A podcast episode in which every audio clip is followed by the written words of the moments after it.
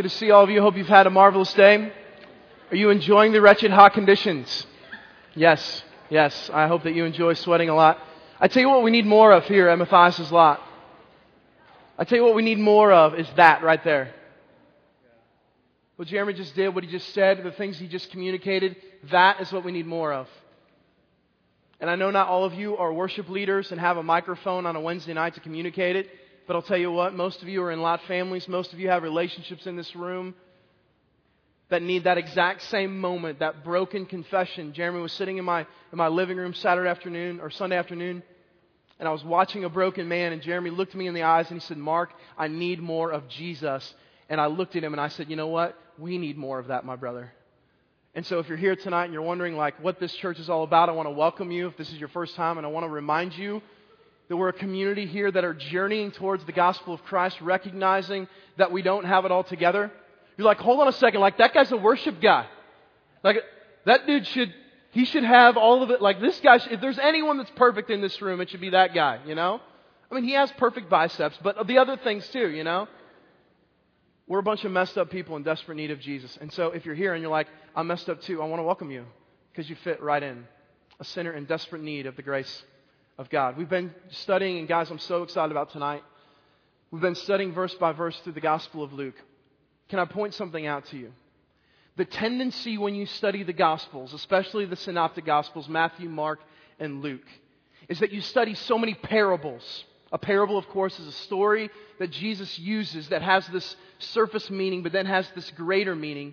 That you study so many parables that when you get to real stories with real people, that had real encounters with the real Jesus, it's sometimes hard to differentiate it. Are you guys with me? Like you study so many stories that have this like side meeting that when we come to stories like tonight, that where Jesus encountered a real guy in history 2,000 years ago, it's sometimes hard to say, whoa, whoa, like this isn't just a fairy tale. No, no, no. Tonight happened. I, have noticed this in my, in my little girl, Avery. Little girl, she loves to read books, right? And I've, I've seen that a tendency of hers is that we read the Bible, but we also read like, you know, like Little Bunny Foo Foo or all these like other weird books, you know? What's, Heidi, what's one of her favorite books right now? What's one of those? I don't even know the titles. What's that one bunny one? It's like Bunny Hop, I Like the Hop or something like that. Anyway, just kids' books have the weirdest titles, you know? And so, that's probably not it ever, but, but like when we read the Bible together and then when we we read like Bunny Hop, like I can see that for her even, it's like, hold on a second, like they're both books. And so I've, I've found myself in the last couple of weeks just really trying to communicate with my little girl that this book is completely different than this book. That this book is breathing and has life to it and is real. And bunny hop hop, like bunnies do hop, but like the significance of this book is far less. And so to help you guys tonight, I, most of you guys have a bulletin on your chair. I've included um, this story that we're going to be studying tonight is found in all three synoptic gospels Matthew, Mark, and Luke. So, to help you guys mostly further study later on, I've included the Matthew and the Mark versions as well in a parallel uh, kind of setup here. Anything that's underlined in Matthew and Mark is different from the Luke account. Again, this is a classic account. It's, it's a famous story, and we're going to talk a lot about the differences between the, the Gospels. On the back, is a list of 32 questions that in preparing for tonight I studied, I looked over, I wrote down on my whiteboard.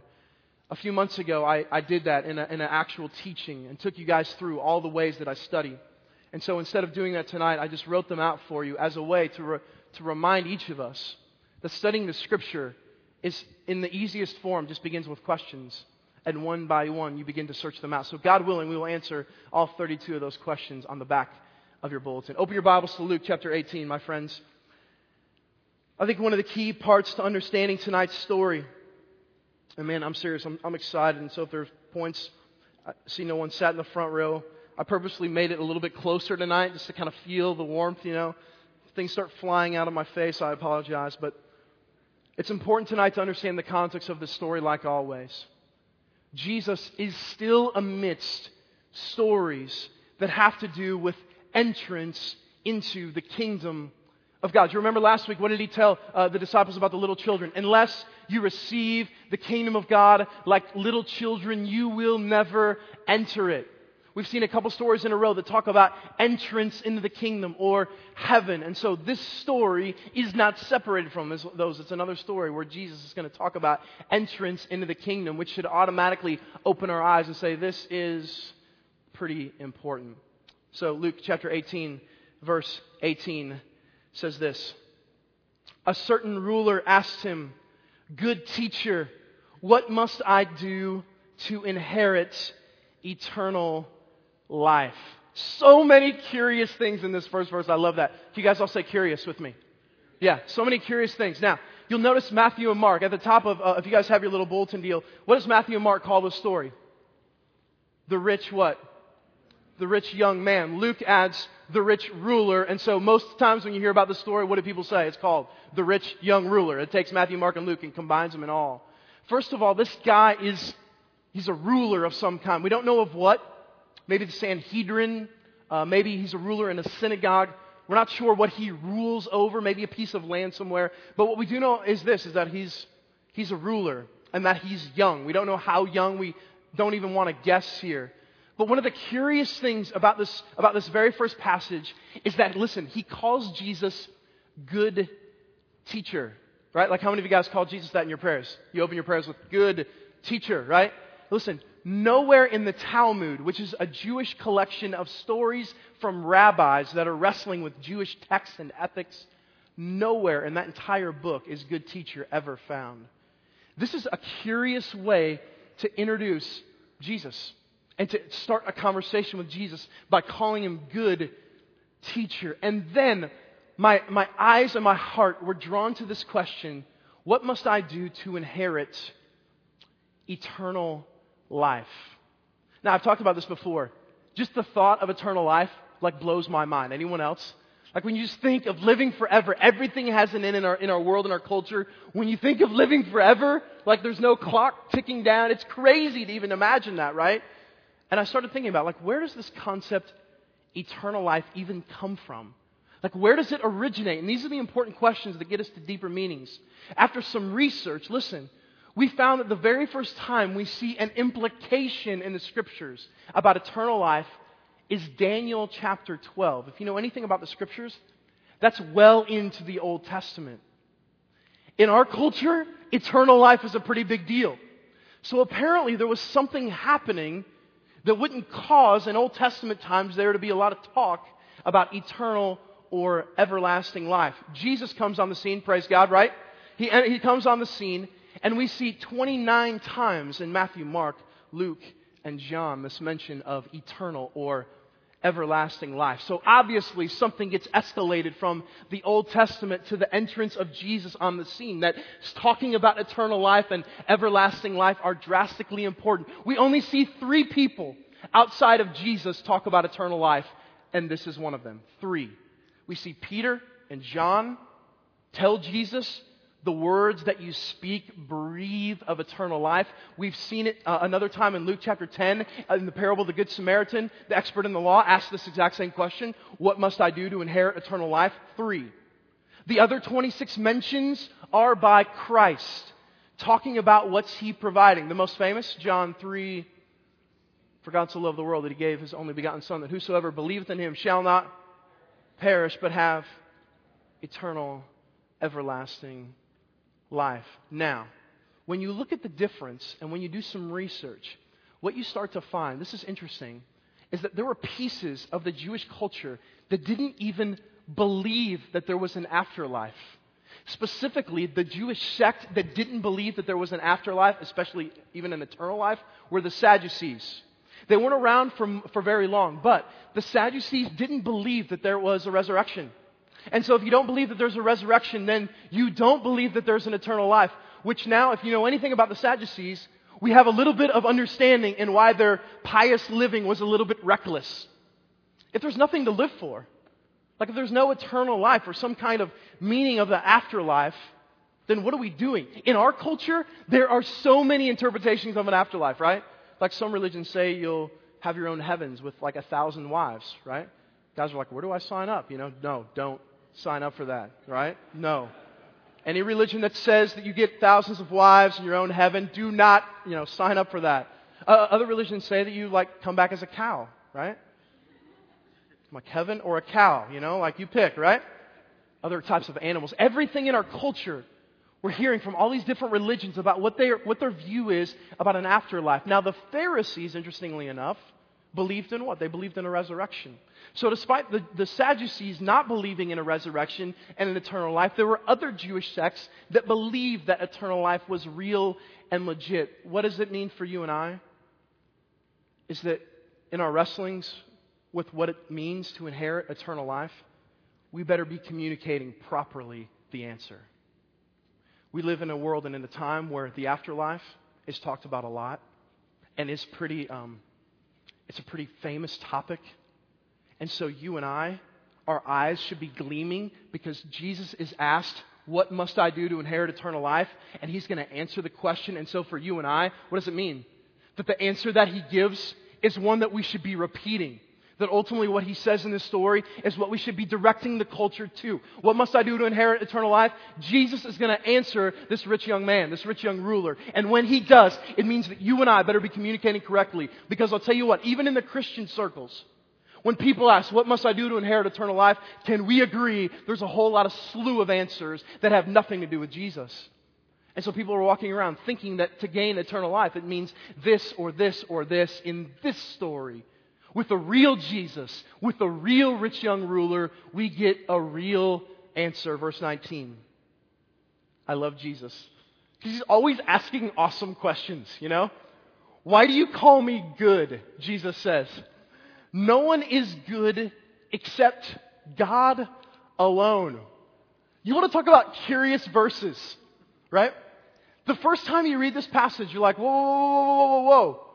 Is Jesus questioning his deity right here? Like, no one is good except God. What is Jesus saying right here?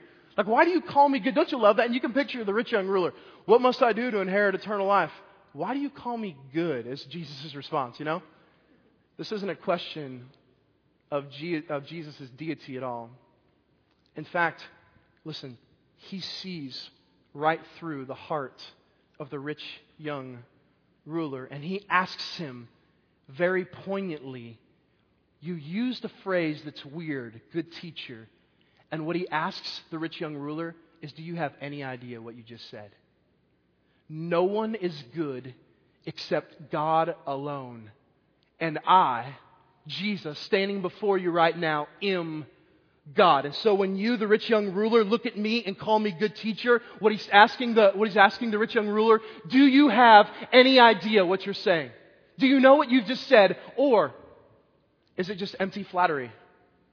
Right? Like this guy is a good teacher. And so I'm going to call him a good teacher so that his ego will boost, so that he'll more likely spend more time with me. Good teacher. What must I do to inherit eternal life? Why do you call me good? It begs the question of you and I. Do we have any idea what we're saying? Sing a lot of songs, pray a lot of prayers, talk a lot of Christian rhetoric. Is it just because we're trained properly? Is it just because we've spent enough time in Christian circles to sing the words appropriately? Is it just because ultimately that we've grown up in a Christian household and so we know the words to pray? I feel like Jesus is asking you and I the same question. Do you have any idea what you're saying? Because when you call me good, you're calling me God. And if I am God, then everything changes. Then words aren't just empty flattery. How many times, friends, ser- seriously, have you just prayed and it literally has been empty flattery? I better say that God's good so that He'll hook me up in this prayer. I better claim that he's righteous and faithful and use all the other words that Christians use so that ultimately he'll, he'll hear my prayer more. When deep down, the faith and the belief that he really is God is, is empty. I feel like he's asking you and I the exact same question he asked the, the rich young girl Why do you call me good? Why do you call me faithful? Why do you call me gracious? Is it because that I am, or is it because that's just what you've learned to say. And, friends, church, there's a big difference. Aren't you tired of empty words? Aren't you tired of the routine, the rote Christian rhetoric? In this story, Jesus sees right through the heart of the rich young ruler and knows exactly his issue. And that's why he asks, Why do you call me good? Is it possible that he knows yours too? Is it possible that you're doing a phenomenal job being a poser? Is it possible that you're doing an amazing job at sounding correct when deep down the heart has no deep rooted faith and trust that he is who he said he is? Because if he is who he said he was, can we agree that there would be a lot of things different, my friends? He goes on and he focuses here on the law, which is interesting. Verse 20. You know the commandments do not commit adultery, do not murder, do not steal, do not give false testimony, and honor your father and mother. Matthew adds, love your neighbor as yourself. It's interesting here, isn't it? Again, at first glance, in that question, what must I do to inherit eternal life? Jesus responds with the Ten Commandments, or at least a piece of the Ten Commandments, the second tablets, or the parallel laws, or more plainly put, all of the commandments that have to do with what? Relationships. He quotes the commandments that have to do with you and I and how we deal with one another, and none about how God deals with people. Interesting. Is it possible here that Jesus already knows his response and knows that this is the exact thing that this guy needs to see and understand? That he may have some things together because he doesn't murder. Look at the, look at the young, young ruler's response, verse 21. All these I've kept since I was a, a boy, he said. Could you imagine being there with Jesus? He comes at you, you know. I, I know you know the commands. Do not kill, do not murder. Like the little, like the boy, you know, he's like, yeah, like I've kept all those. You know what I mean? No stealing here, right? Like no murder here. It's interesting though, if you look in 1 John chapter 1 verse 8, it says, if we claim to be without sin, we deceive ourselves and the truth is not in us. So maybe he's followed pieces of this law correctly, but Jesus is looking right through at the very heart of the guy. I have this, uh, I've already talked about it, this little girl named Avery. I've noticed something recently with her. Check this out. Avery has never seen Heidi and I fight over the remote control. We don't do it, okay? And any fighters of remotes in here? Anybody? Okay. Justin, perfect, is the only one. Now, now, Heidi and I, we have this good arrangement with who gets the remote at what time and all those things. Avery never sees us like, like fighting over the remotes, you know what I mean? Or, or Avery never sees us fighting over a blanket, you know? She just doesn't see us do that. But sure enough, my little girl, this past Sunday at Lot Family, I'm hearing her play with little kids. And I hear her arguing with little kids. And she, the word that she's saying is mines, you know, mines, you know, and someone's trying to take Max. Many of you guys know Max, her little dog. We have eight of them. You need that, especially when she gets the flu. That was essential, right? She's chucking on all of them. Just throw them in the wash. We got another one. But people are trying to take Max. She's like, mines, mines. She's never heard Heidi and I, like in a fist fight, you know, screaming, mines, mines. She's, she's never ever heard that, right? She was born, despite her beautiful smile, with a nasty heart that is turning towards selfishness without even hearing it, without even seeing it, without even hearing the word minds. Her heart is already saying, I don't want to share. I want all of what I have. For those of you guys that are parents, like, what I've noticed about parents is when kids don't share, it's like the one thing that embarrasses us. We're like, oh, you know, she normally does better, you know? Like, like you want your kid to share, you know what I'm saying? Like you're, you're always like making sure that your kid shares. And so, you know, I sat Avery down and I said, listen, you never say mines again. You know what I mean? It's going to be a horrible reflection on me. this rich young ruler, He's probably talking about what, what's now called in Jewish terms the bar mitzvah, this rite of passage from a boy to a man. I haven't, I haven't done, I haven't done any of these since this rite of passage, since this moment from when I was 12 to 13, whatever. But friends, you and I both well know that this rich young ruler is in desperate need of something, and he's missing it. Verse 22. When Jesus heard this, he said to him, You still lack one thing.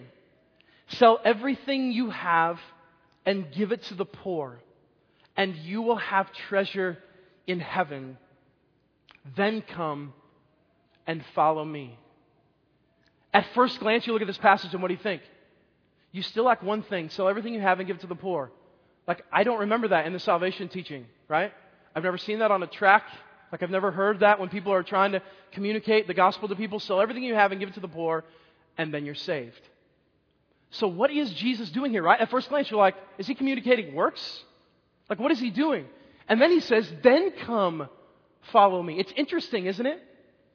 Now, this rich young ruler clearly knows the law very well, being a notable person in society, knowing the commandments Jesus refers to. It's one thing to know the law, and it's another thing to understand that the fulfillment of the entire law and prophets is standing before you. It's another thing to be able to communicate the law and the Ten Commandments. It's another thing to know that Jesus, the fulfillment of the law and the prophets, the entire Old Testament, which was pointing to every word, was pointing to Jesus, that He's now standing before you. And so, is it possible that what Jesus is communicating to this rich young ruler is this? I am the law. And so, to understand what it means to inherit eternal life, you must understand that me, the law, is completely fulfilled. That I am your only answer. That following me is all that you've got. And then you listen to the words that I have to say. Now, what if he was disobedient? Sell all you have and give it to the poor. What if he's disobedient? Is he being disobedient to the Ten Commandments? Not necessarily by the letter of the law, but because the law has now become Jesus in the fulfillment of it, what he's doing is he's being, he would be disobedient to the call of Christ. It's just like each, each and every one of us here. Hey, uh, here's what I want you to do. I want you to go to Africa and be a missionary. Sell all you got and go to Africa. Well, what happens if we don't do that? Jesus said, he was telling his disciples in Luke chapter 14, verse 33. Unless you give up everything you have, you cannot be my disciple. The connection is, is I must be Savior and I must be Lord. And when I'm Lord, if I am a good teacher, you listen to what I say. You see the connection now. Why do you call me good? If I'm a good teacher, when I say sell everything you have and give it to the poor, no questions asked. So, how about you? You're in your room, laying in bed, like many of us have, like these awesome God moments, you know, just laying there almost half lucid. And all of a sudden we have this sense is God, are you, like, you're calling me to do this? Like, you want me to go and knock on the door of my neighbor, which I've lived here for two years and I've never even said hi to. Tomorrow, you want me to go and just, just say, hey, I'm your neighbor, and like, here I am. God, like, you don't understand, like, I'm an introvert, you know? And I, like, my, my sewage is already overpoured into their yard. I'm sure they're angry. You know, like we just have this weird relationship already. Well, well, what is it if we don't go? What are we saying? I know better than you, God. I know better than what your word says. I know better than what your will is. And what Jesus tells the rich young ruler is to inherit eternal life, I must be Savior and then I will be Lord. If Matthew was there, one of the disciples, can you imagine him remembering his moment? Oh, yeah, I remember that moment for me. I was a tax collector and I was holding on to the coin, and Jesus said, Come and follow me. Leave everything you have and come and follow me. And I dropped the coin. If Peter was there, and he was, because we're going to see him respond in a second, I can imagine him remembering his moment, that moment. Leave everything you have, come and follow me. Yeah, yeah, I remember I was a fisherman. We weren't catching much. We were really good at bluegill. And Jesus said, like, come and follow me. I remember that moment for me. Many of you guys know I accepted Jesus when I was seven years old, sleeping in the same bed as Brienne. Uh, when she was five, I was seven. I was afraid of the boogeyman, just to be vulnerable with you. And uh, I remember looking out at, at the stars and just understanding that God was big and He was great. And so I went and got my mom. She's here tonight and just said, Mom, who is this God? I accepted this idea of a big God with big biceps. That's ultimately what it was. And as time went along, I spent the next five years in that same reality. When I was 12, listen to this. When I was 12 is when I had this moment. We just moved to a new town. And I sensed that God was starting to teach me about sacrifice and obedience.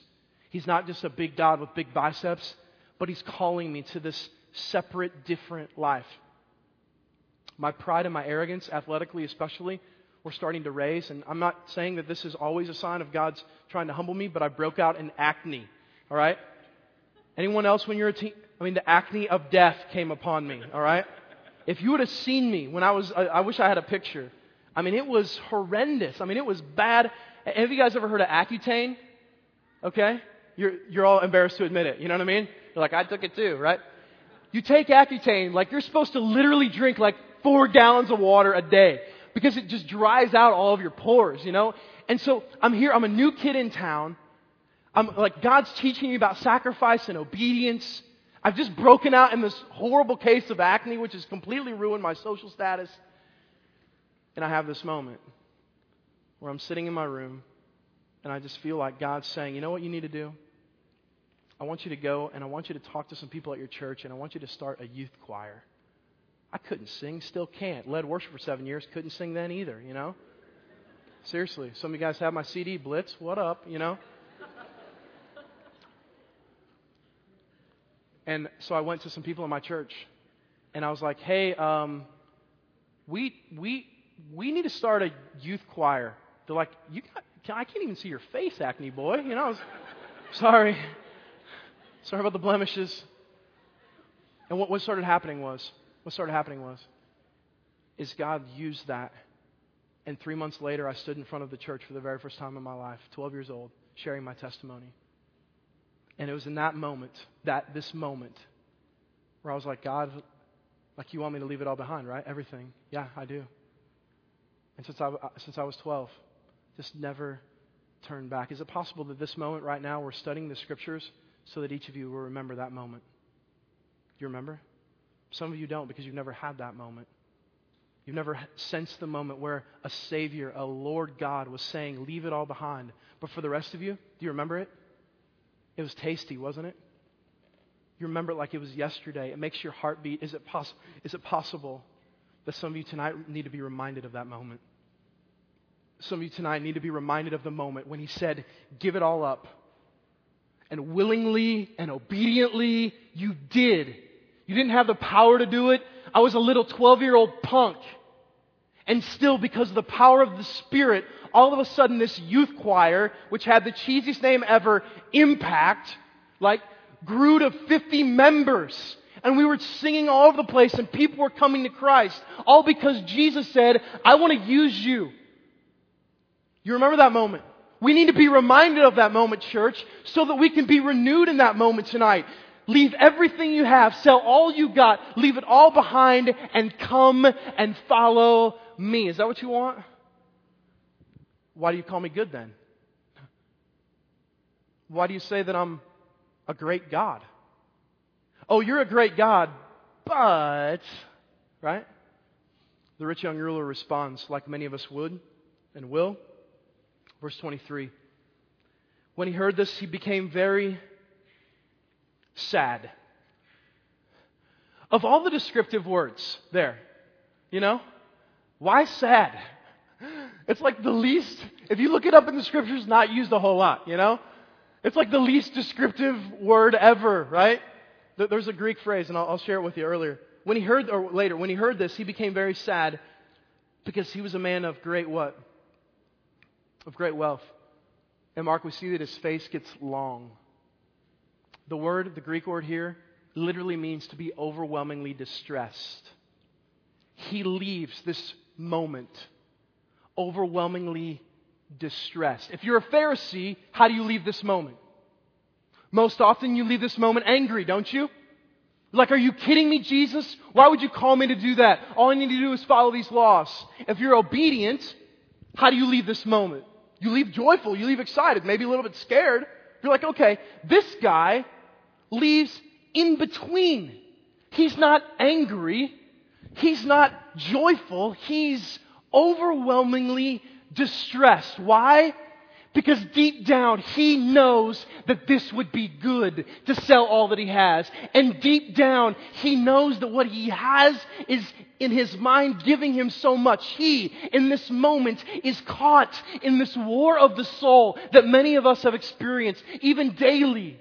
This moment where our spirit and our flesh are just raging war. In this moment, he is overwhelmingly distressed because he's a man of great wealth. And Matthew and Mark say, says that he went away. He left.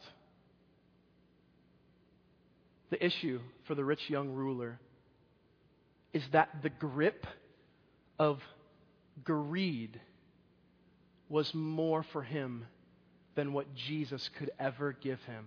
Can I say that again? The grip of greed was more for him in his mind than what Jesus could ever give him. Scripture talks about greed a lot in some pretty drastic terms. Ephesians, put this up for me, Andrew. Ephesians uh, chapter 5 says this, But among you, there must not be even a hint of sexual morality or of any kind of impurity or of greed, because these are improper for God's holy people. Verse 4. Nor should there be obscenity, foolish talk, or coarse joking, which are out of place, but rather thanksgiving. Verse 5. For of this you can be sure no immoral, uh, Im- Im- immoral, impure, or greedy person, such a man is an idolater, has any inheritance in the kingdom of Christ and of God. Interesting. Next, uh, next slide. Colossians chapter 3 says this Put to death, therefore, whatever belongs to your earthly nature sexual immorality, impurity, lust, evil desires, and what? And greed, which is what? Idolatry. Because of these things, the wrath of God is coming. It's one thing to say to, to you and I right now. Yeah, we're just not willing to give up our stuff. We like our stuff too much. I love my stuff, you know? Like, I'm, I can relate to this guy because my stuff is just good. And it's another thing. It's another thing to be called an idolater. It's a whole new ballgame to look into our souls and to say that our grip of greed has caused us to become an idolater. Do you know that the closest English synonym for the word idolater is adoration? This rich young ruler, listen, had gotten to this place where he adored his stuff, his wealth, which if he was young, it may not even have been given, it may not even been something that he earned. If he was young, it may have been inherited wealth. That he had come to this place where he adored his wealth and he had become an idolater. The literal definition of idolatry is to worship something in the place of God. Worship. Can I share a few things scripturally about idols? 29 idols by name. We see them from Exodus chapter 32 and the golden calf to Acts 19 and Artemis in the Ephesus land. 29 of them by name. Idols in Scripture, the worship of idols, caused people to burn children, caused people to cut flesh off one another, caused people to build golden structures and huge monuments and kiss them and bow to them and worship them. And an idolater scripturally is called someone who has forsaken God, someone who's forgotten God, someone who's polluted the name of God, someone who has literally taken their care of God and kicked it out of the window. So now, can you see the drastic implications of a rich young ruler saying, Jesus, I want this instead of you? It's not that he loves the stuff, it's that he has an idol. And an idol, scripturally, my friends, is no little thing. Can I ask you? Can I even begin to think about you and I living in an American culture, what it looks like to see our stuff as something that would cause us to build something figuratively and worship it? That we would not burn children, literally, but because of idol setup, cause our kids to grow up in the same consumeristic mindset. Look at what Jesus responds with. This is, this is beautiful. Verse 24 Jesus looked at him and said, How hard is it? Oh, how hard it is for the rich to enter the kingdom of God. Indeed, it is easier for a camel to go through the eye of a needle than for a rich man to enter the kingdom of God. Many of us have heard this before, right? Can you picture that? a camel going through the eye of a needle. Many people have tried to like justify this story. Well, it's actually the door on the Jerusalem wall and the camel would just kind of have to shrink down. It was a way of saying like, well, it actually is kind of, po-. no, no, no. He's literally meaning here, it's as hard as a camel. Big bumps, humps, you know, all those things. Going through this, and I'm not a sewer person, but literally go through the eye of that. So many of us right now would be like, yeah, yeah, this is a great passage for, and there's some wealthy people going through your minds. Yeah, this is a great, Bill Gates, he needs to read this. You know, this would be, impactful for his life. You know, you've got some people in our church that have some more grip, whatever. You're thinking of those people. In America, the person on the street, homeless, has more wealth than what percentage of the world, friends? We don't even need to go in this, in, into the statistics that the poorest of the poor in America, many are still way wealthier than the rest of the world has even thought about. So, this passage, a real passage to a real guy 2,000 years ago, is put right in you and I's face. Have we become idol worshippers, so consumeristic that our stuff has become what we worship, that our stuff has become what we build monuments to, that our stuff has become what we kiss, that our stuff has become what we adore, that the depths of our souls adores our stuff so much that we would say, Jesus, this stuff means more to me than anything that you could give. Why do you call me good? Why, why do you call me a good teacher, a faithful God? Now, some of you guys are like, so what do we do? Like, sell all of our stuff and give it to the poor? I don't know. What is he telling you to do? I'll tell you the first thing that we do is we surrender everything that we have. And we repent for idolatry. Are you guys with me? It's one thing to say we struggle with hoarding our stuff. It's another thing to call us idol worshippers. Are you guys understanding this? And when we become idol worshippers, we have a great need to repent of that. Because biblically, it's a wretched thing. The scripture goes on, verse 26. Those who had heard this asked, Who then can be saved? Why would they ask this? Matthew and Mark say it was the disciples who asked this. Who then can be saved? If the rich can't enter. Why? Because there was a Jewish, ancient, Old Testament understanding that what? Money and wealth was a sign of what? God's blessing, God's abundance. So if he just says, it's so hard for the rich to enter the kingdom of God. And by the way, what he's not saying is that it's impossible. But what he is saying is the more that you have, the easier it is to take that more, that abundance, and make it an idol. And so now the disciples are like, who then can be saved? Like if it's not, if it's not the people who have a lot of cash, a lot of grip that you bless with abundance, then, then who is it? Who, who can be saved then? Jesus says this. What is impossible with men what is impossible with men is possible with God. Jesus hits the fadeaway three. You see what I'm saying? Because, like, I'm, I'm like looking at my life, and I'm like, how am I not an idol worshiper? I mean, I'm so much at times consumed by my stuff. And Jesus brings it back to himself like he has a good job of doing, like he, continues to, like he continues to need to do. Uh, what's impossible with you, and it will be, to make your stuff less than me, is possible with me. And so at the end of the story, what does Jesus say we must do to inherit eternal life? To trust and believe that by grace through faith in a God that takes the impossible and makes it possible, that our life can be surrendered to Him.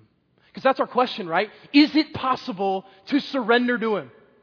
Is it possible to say, Jesus, it's all yours. I don't have any. Is that even possible? And what He says is, it is through me. It is. It's possible to surrender. It's possible to give your kids to Jesus. It's possible to give all that you have to Him. It's possible to say, none of me is me. It's all yours. And it's only possible through Him. And the rich young ruler in that moment missed Jesus. He missed it are you tonight? You're like, yeah, yeah, like I don't want to be an idolater. Like that's bad. Verse 6, because of these things, the wrath of God is coming. Like, no dice, you know? Then your answer is Christ. I love Peter when he responds with this in verse 28. We have left all we had to follow you. So Peter's like, hey, Jesus. Um, he's basically looking for some affirmation here, right? He's like, um, okay, we did that, right? Like, is that us? Did we, do we give all that we had? Did we do this? Like, is what we just did for you in our life, is that, is that what this looks like? I tell you the truth, in verse 29, Jesus said to them, No one who has left home or wife or brothers or parents or children for the sake of the kingdom of God will fail to receive many times as much in this age and in the age to come. And he ends where he started eternal life. We were talking about this as we were studying. It's interesting here. We see the word wife. Some of your husbands are like nudging your wife. You're like, see, I told you I can go to Africa for eight years without you. You know what I mean? Like, I don't think that the scripture's saying that. But I think what it is implying is that some of the disciples, maybe for a season or a time, did have to leave it all. And he tells us many times in the scriptures, right, about our family must be less than what Christ is calling us to do. And so what he affirms Peter is he says, Yes, you have done that. You have released it. You have let it go. You're not an idolater, at least of your wealth. My friends, we live in a culture. Put the, put the Romans passage up. Let me show you this. They exchanged the truth of God for a lie. And this is talking about idol worship in the first part of Romans. And worshiped and served created things rather than the Creator who is forever praised. Amen. Friends, in our culture, listen, we are exchanging the truth of God for a lie. And the lie is that this has something. And it's not just that this has something. Friends, can I, can I tell you the truth of God? This has nothing in comparison to the beauty, to the majesty, to the glorious riches of Jesus Christ. And so it seems ignorant at one point to say, well, of course we'll leave this and turn to that. My friends, tonight there is a call for us as a church living in a consumeristic culture that's saying minds, minds, minds. Tonight the call is the last words of 1 John. The last words of 1 John, the very last sentence of 1 John says to rid yourself of idols. 1 Corinthians 10, flee from idolatry. The call tonight, my friends, that all of Scripture was calling to is that this adoration and worship of this will lead to condemnation. So, how do we do it? How do we not get wrapped up in our stuff so much that we would miss Jesus? We idolize Christ. We adore Christ. He becomes every passion, every ounce, every, like Jeremy was saying, every bit of us. And that, like Jeremy said as well, and the scripture says, is only possible through Him. In the words of 1 John, may we flee and run from idolatry. Let's pray.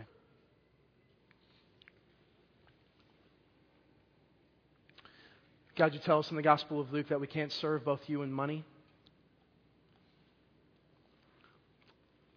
And I pray, Lord God,